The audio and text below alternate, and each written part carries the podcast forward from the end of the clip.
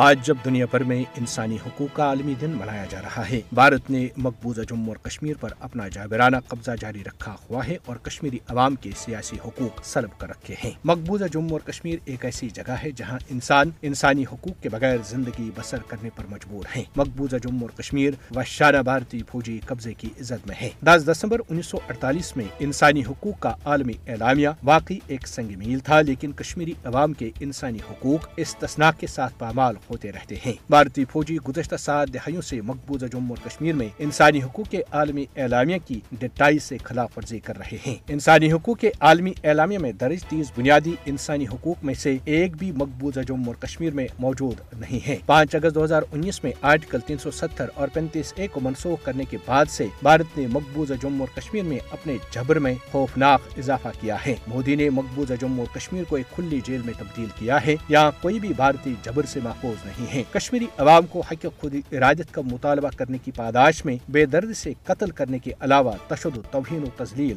اور خواتین کو جنگی حربے کے طور پر نشانہ بنایا جا رہا ہے۔ گزشتہ 34 برسوں میں 96,278 کشمیری بھارتی دہشت گردی کی بیٹ چڑھ گئے، لاکھوں زخمی جبکہ 1,68,939 گرفتار کر کے انہیں بھارتی جیلوں اور عقوبت خانوں میں مقید کیا گیا۔ 5,000 سے زائد گمنام قبریں، ان میں اجتماعی طور پر مدفون ہزاروں کشمیری اور دورانی حراست لاپتہ کیے گئے 10,000 کشمیری بنیادی انسانی حقوق کے چارٹر کا منہ چڑھاتے ہیں۔ مودی حکومت نے 5 اگست 2019 میں مقبوضہ جموں اور کشمیر کی خصوصی حیثیت کی منسوخی کے بعد سے سنگین انسانی حقوق کی خلاف ورزیوں کے تمام سابقہ ریکارڈ توڑ دیے ہیں۔ 5 اگست 2019 کے بعد 846 کشمیریوں کو شہید کیا گیا، جن میں 17 خواتین بھی شامل ہیں۔ اقوام متحدہ دیگر عالمی اداروں کو مقبوضہ جموں اور کشمیر میں انسانی حقوق کی سنگین خلاف ورزیوں کو نظر انداز نہیں کرنا چاہیے۔ بین الاقوامی برادری اخلاقی طور پر پابند ہے کہ وہ مقبوضہ جموں اور کشمیر میں اپنی ظالمانہ پالیسیوں کو روکنے کے لیے بھارت پر دباؤ ڈال کر اپنا کردار ادا کرے، تاکہ کشمیری عوام کو بھی دنیا کے دیگر خطوں میں رہنے والے دوسرے